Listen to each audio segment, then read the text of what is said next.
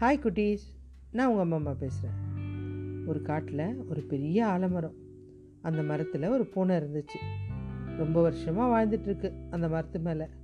அந்த மரத்துக்கு கீழே ஒரு சின்ன எலி பொந்து அதில் ஒரு எலி வாழ்ந்துட்டு இருந்தது. அதுக்கு தெரியும். இங்கே வாழறது ஆபத்துன்னு தெரியும். ஏன்னா பூனை கண்ணில் பட்டால் நம்மளை கொன்னுடணும் தெரியும். இருந்தாலும் வாழ்ந்தாகணுமே. அதனால் அது அந்த பூனை கண்ணில் படாமல் வெளியில் போயிட்டு வரும். இந்த நேரம் ஒரு வேடை அந்த ஆலமரத்துக்கிட்ட வரான். வந்துட்டு பார்க்குறான் எவ்வளோ பெரிய மரம்? இங்கே வலை விரிச்சா எப்படியும் மான் முயலுன்னு ஏதாவது வந்து மாட்டிக்கும். ஏன்னா நிழலுக்காக மரத்துக்கிட்ட ஏதாவது ஒன்று ஒதுங்கும். டப்புன்னு பிடிச்சிடலாம் அப்படின்னு பெருசாக வலையை விரித்து போட்டு போயிட்டான். உடனே எலி நினச்சிது நம்ம பிறவி பகை இங்கே இருக்கான் எப்படியும் இதில் விழ போகிறான் அப்படின்னு பார்த்துட்டு இருந்தது. அதோட வாக்கு மெய்யாயிடுச்சு. பூனை மேலேருந்து கீழே இறங்கும்போது அந்த வலையில் மாட்டிக்கிச்சு. அவ்வளோதான் இனி நமக்கு எதிரியே கிடையாது.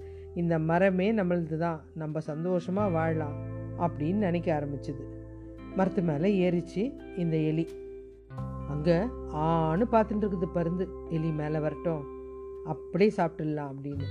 கீழே பார்த்தா கீரி ஒன்று உட்காந்துருக்கு எப்படியும் எலி கீழே இறங்கும்போது எடுத்துன்னு போயிடலாம் அப்படின்னு. மேலவும் போக முடியல கீழவும் இறங்க முடியல. வேர்த்து போச்சு இந்த எலிக்கு. வேறு வழியே இல்லை பூனைக்கிட்ட தான் அடைக்கலம் போனோம் அப்படின்னு நினச்சி தாவி அந்த வலை மேலே போய் பூனை மேலே விழுந்தது. இதை பார்த்ததும் பருந்தும் கீரியும் ஒரே சந்தோஷம். பூனை எலிய விடாது. கண்டிப்பாக சாப்பிட்டுடும். நம்ம போகலாம் இனிமேட்டு நம்மளுக்கு இந்த உணவு கிடைக்காது அப்படின்னு சொல்லிச்சான். அதுவும் இல்லாமல் எலியும் பூனையும் ஜென்ம விரோதிகள் பார்த்துக்கோ. அப்படின்னுச்சான்.